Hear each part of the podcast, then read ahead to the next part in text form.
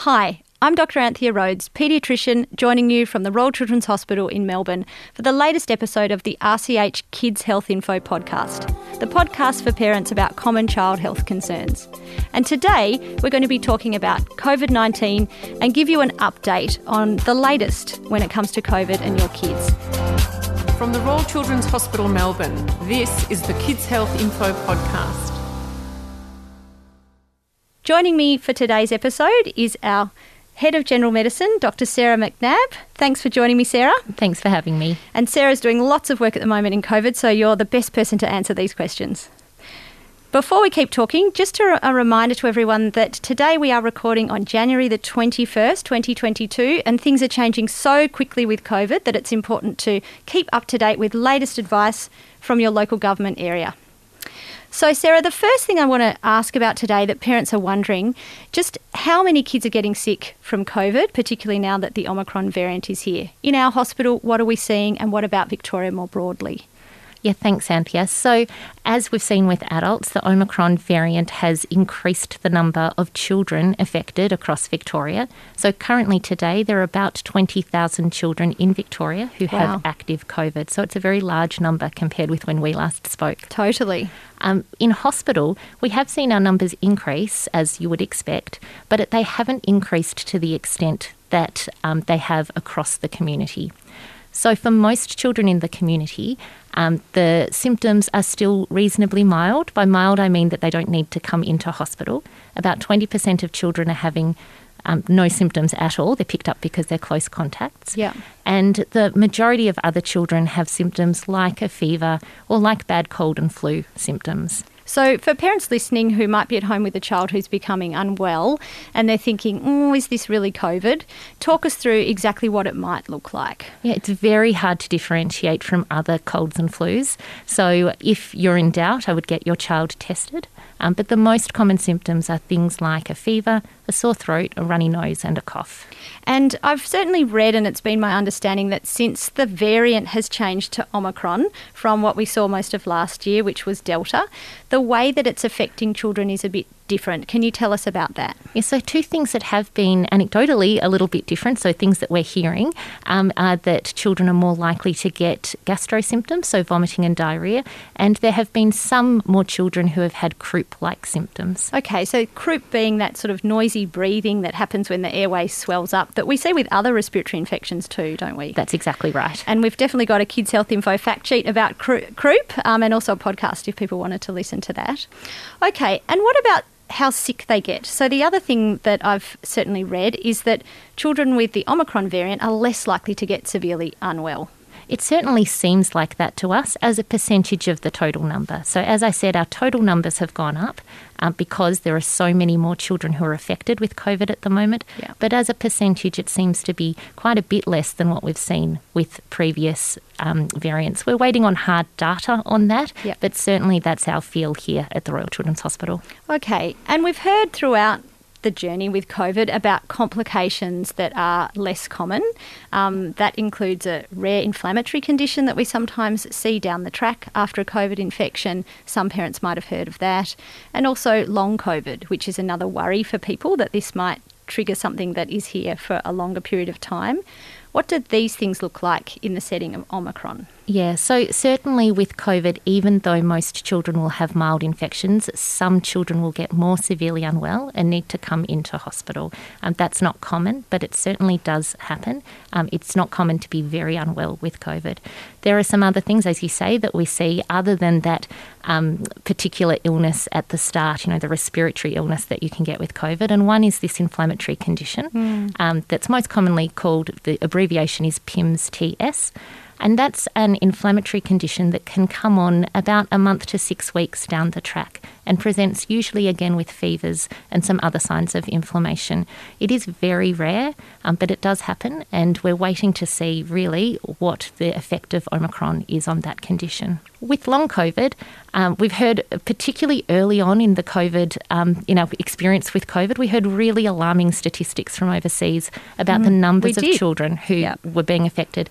That hasn't been our experience in Australia, and, and more recent studies from overseas have been much more reassuring about the rates of long COVID in children.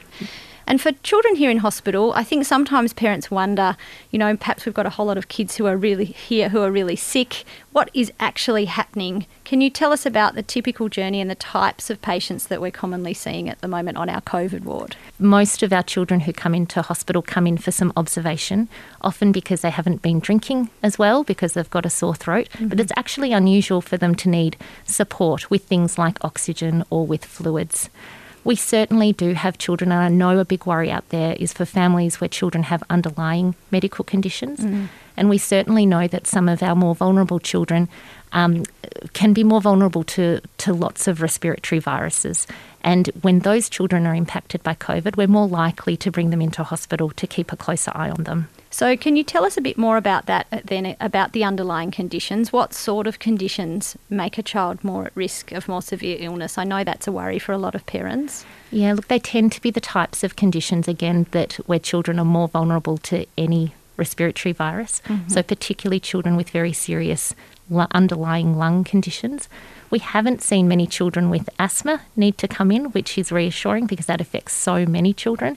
Um, but children with underlying lung conditions, or children who, we, we particularly watch children who have issues with their immune system, they're children that we'll watch. One thing that is unusual with COVID is in older children and adolescents, we've seen obesity as more of a risk factor, and some kids who were a bit more unwell, um, who's who have been obese. And we really encourage, as with all children who are eligible, um, vaccination in that context. Can you tell us a bit about what's happening with the vaccine rollout, how it's going, you know, what sort of numbers of kids now are, are having the vaccine, and have there been any concerning flags about safety? Yeah, we're thrilled that we're vaccinating the fives to elevens, or over fives and overs now. Um, my three children were vaccinated last week, so it's a very exciting time, I think, for the kids of Victoria. Absolutely. And um, we've got excellent data from overseas, so over eight million doses have been given to the five to elevens in the U S, um, and it, there's excellent safety data now, so that's very reassuring. In Victoria, about twenty percent of the children aged five to eleven have already been vaccinated just a few weeks into the campaign. And again, very reassuring messages um, that we're hearing about side effects. Excellent. And I know that to begin with, it was a bit tricky to get appointments. My kids are having their vaccine tomorrow, and that was yeah. the sort of soonest I could get. So for parents out there who've had trouble perhaps finding an appointment or getting something scheduled, what sort of advice do you have about that? Yeah, we certainly heard some, some from some upset parents early on, particularly with some cancellations of appointments yeah. and trouble getting appointments. Try again. Mm. Um, it seems like the supp- any supply concerns that there were have eased, and there are appointments available now. So please keep trying, particularly particularly with schools going back soon. Yeah, I think as we head back into school, I don't know about you, Sarah, but I'm just sort of reluctantly starting to turn my mind to all those things, yeah. like getting perhaps some new lunch boxes, new pair of runners definitely for a couple of my kids, and getting organised. So vaccination is on my list as one of those things, and really encouraging parents to think about that as well. Try and get a dose on board before children go back to school. Anything we can do to help this term be successful, and vaccination is going to be a key part of that. So vaccination is obviously, you know, a really critical measure to try and prevent the spread of COVID and prevent severe disease. But we know that lots of children have already had COVID, and I'm sure many people listening would be thinking a bit about that. So there's a couple of things that I want to talk about there. Firstly, if a parent is listening and their child's recently had COVID, they might be unsure as to whether it's okay to go ahead and get the vaccine. And some people are wondering whether it's worth it, whether they need to bother. Yeah, so the short answer is yes, please, still get them vaccinated. The reason for that is that after infection, it's it's really unpredictable what sort of immune response you'll have. And there is evidence, um, particularly in adults, that being vaccinated, uh, even after having the illness, will give protection for the future. We hoped, I think, at the beginning of all this that maybe you could get it once and then you sort of, you know, you had your magic shield and it was gone forever, a bit like chicken pox. Okay. But we're starting to see that that's not the case. Is that right? That's exactly right. So we certainly do know that you can get it more than once. Um, you know, in a similar way, I, I suppose, to how you could get flu more than once. And particularly with new variants emerging, that's still a great unknown. So again, vaccination, even after you've had COVID, is really important. What's your advice about when to seek help? Because I know lots of G Ps are busy, busy. People might not be sure if they're actually able to get in the car and, you know, present somewhere. When should they get help and where should they go? when you're diagnosed with COVID, linking in with your G P, if that's possible, is is usually a very good idea. And for most families, that's the first place that they will look. Um, a lot of G Ps are able to offer telehealth to help support you, even if you're in quarantine at home. You are allowed to leave home for urgent medical help, and that includes getting in your car and driving to hospital if you need it. As always, save triple O for emergencies, but they are there and able to help um, if you're particularly worried about your child. I think that's a really important message for parents, Sarah, who might have not been sure. As you say, save triple zero for emergencies. And more now than ever, our paramedics and other staff are in short supply. So um, the ambulance service is under pressure. So if you do need an ambulance, of course, call an ambulance. But otherwise, it's okay to actually get in your car and drive and present to a healthcare service. And what about care at home? So your child might not be too unwell. Um, you think, okay, I can manage this. What sorts of things? I've seen online that people are preparing. Yeah, so similar, again, similar to other respiratory viruses, most of the medical care that you'll need is relatively simple. So things like paracetamol or ibuprofen if you've got a sore throat or aches and pains, um, or if you're uncomfortable with a fever. You don't need it for a fever alone if you're otherwise comfortable. Um, making sure that a child has access to things that they like to drink. Um, we've seen on, again, I've similarly seen online things like Hydralyte, but actually any type of fluid that children are comfortable drinking is just fine. Um, one thing that I often he- get asked about is, what about if only some of the children are infected, and how Yep. do we protect the rest of the family?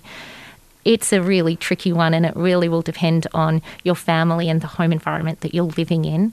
Um, for the most part, I say do the best you can. You know, keep windows open and doors open to help with ventilation if that's safe to do so in your environment. Um, if you do have space outside, spending time outside is a good idea. Um, washing your hands and having separate you know, cutlery and drinks, not sharing a drink bottle. It sounds obvious, but if your kids are anything like mine, they'll often want to share a, a drink bottle. So um, d- doing some of those relatively simple but practical measures to try and help. Um, that said, it is a very contagious virus, so it is very hard. Yes, so that yeah. kind of leads me on to a question that a lot of people have sort of got out there now, and is COVID really avoidable? And in fact, there's some talk in the community of people getting together for COVID parties, and this idea that, you know, just get it over and done with. So what sort of advice do you have about that? Yeah, I absolutely would not recommend getting trying no to deliberately to, try not to deliberately get COVID. Vaccination's a much better way to try and and reduce it. But again, using sensible, practical things that we've learnt really well over the last two years. So don't go out if you're sick. Get tested if you're sick. Um, try and improve ventilation wherever you are. Yeah. Um, try to eat outside if you're going out to a, you know to a restaurant or a cafe. It's much easier in this beautiful weather we're having recently. It is, yes. Um, Um, but doing some of those those practical things, uh, washing your hands, of course, is a really important one as well. And I think now that we're sort of learning that COVID can you can catch COVID a number of times, that concept as well, that you might get it over and done with, is is looking a lot less appealing. And as you say, it's not the safest way to approach this, or certainly not the way we would recommend. Exactly.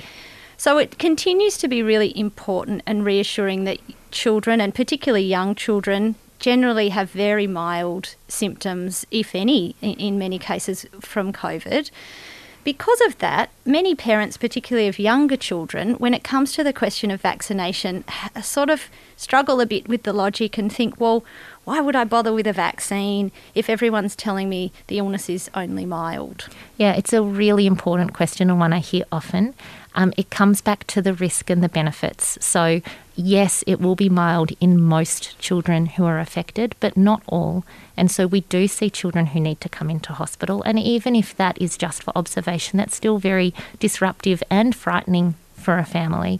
So we want to prevent that as much as we can. And we've got a really safe and effective vaccine. One of the biggest impacts for kids has been not just getting COVID, but actually being exposed and then having to isolate for a period of time. So if we can reduce the burden in the community, then we can take away some of that too, and help to keep kids out there at school, playing sport, doing all the things that we know are really important for their health and well-being. That's right. We talked quite a lot about many of these things. Margie Danchin, who you and I both know, and I in an, in another um, interview just a couple of weeks ago. So if you're listening, you might want to tune in into that if you want some really detailed conversation about the vaccine specifically and the risks and benefits, pros and cons, and all the um, information about data is in that discussion with Margie. Yeah, just jumping in there with one extra point. So again, we talk about mild a lot, and often we're talking about that from a doctor's perspective, meaning that you're not needing to come into hospital. Yeah. There is still a significant number of kids out in the community where um, they're not sick enough to come into hospital, but they're still pretty miserable with a fever and bad cough and cold symptoms. And I think most parents, if a vaccine can prevent even that type of illness, they'd choose that. Yeah, absolutely. And so we just touched a little bit on the idea of school. So I, I know it's on lots of parents' minds. It's been in the media a lot just in recent days, and I'm sure more so will happen over the next week as we start to get closer to return to school. It's very natural that families and teachers are concerned about this. We've seen large numbers of um, adults, including teachers and children, being affected over the summer break. So we're looking forward to some more information from the Department of Education about what term one's going to look like for yep. the kids of Victoria. And we absolutely plan to do another update towards the end of next week, probably, when we do have a better idea of, is this going to involve rapid antigen testing? What sort of isolation rules will there be? You know, how are schools going to staff the situation if teachers are off sick? All of those questions that lots of people are wondering about, and there's a lot of work going into at the moment to answering them so that we can all feel a bit more confident about what's going to be happening next. So the last thing that I want to chat about today, Sarah, is the Code Brown. So if there's a Code Brown at the swimming pool, that means someone might have sort of deposited something and everyone has to exit the water. So this week when Code Brown's been talked about, my kids were like, what do you mean a Code Brown? Obviously, that's not the type of Code Brown that is happening in hospitals across Victoria at the moment. Can you tell us, what does the Code Brown mean? And for people who have, you know, children who are patients here at the R C H, do they need to be worried? How is it going to affect their care? Yeah, so a Code Brown in the healthcare system is quite entirely different, but it does mean a large-scale emergency. So in the past, we've seen this type of thing happen when there was, you know, a, a train crash, for example, or, or bushfires. So something where we're expecting a large number of um, very unwell patients. And that's where we're at with the healthcare system across the board at the moment, that it was at a level where a Code Brown was decided to be called. Yep. For R C H specifically, we're okay, we're open for business. Don't delay seeking medical treatment because you're worried about the impact on R C H. At the moment, we're operating to as much of a capacity as we possibly can. Like many hospitals, we have had staff shortages um, as our staff have been impacted by COVID, um, as is common in the community at the moment. But please don't delay seeking treatment. Uh, we're here. Really important message, I think, and we've had lots of support on our social media channels and, you know, families calling up to say that they're really encouraging for all the hard work that the staff are doing. But the big message being, as you say, we are open for business. This does not change the situation for us here. So please, if you need to, yeah. do access healthcare from the R C H or anywhere else that is appropriate for you. Excellent, Sarah. So good to chat. Any final thoughts or words for families listening today? Oh, I know it's been a very challenging two years, and I think like everyone, we hoped that twenty twenty-two would be different with so many people vaccinated. It has been a, a rough start to twenty twenty-two, but hopefully we're able to, to say that, you know, we are dealing with COVID in kids um, and we've learnt a lot about it over the last two years and hopefully can offer some degree of reassurance to families out there. Thanks so much, Sarah. Fantastic to have you here to join us today and share some of your insights. Thanks for having me. To you listening at home, thanks for tuning in. I hope that we've had some useful advice here for you today. Please join us next week when we'll be talking a bit more about back to school and what that's going to look like for Australian kids in twenty twenty-two. And as always, if you found this episode helpful, please share it with your friends and family. Thanks for listening.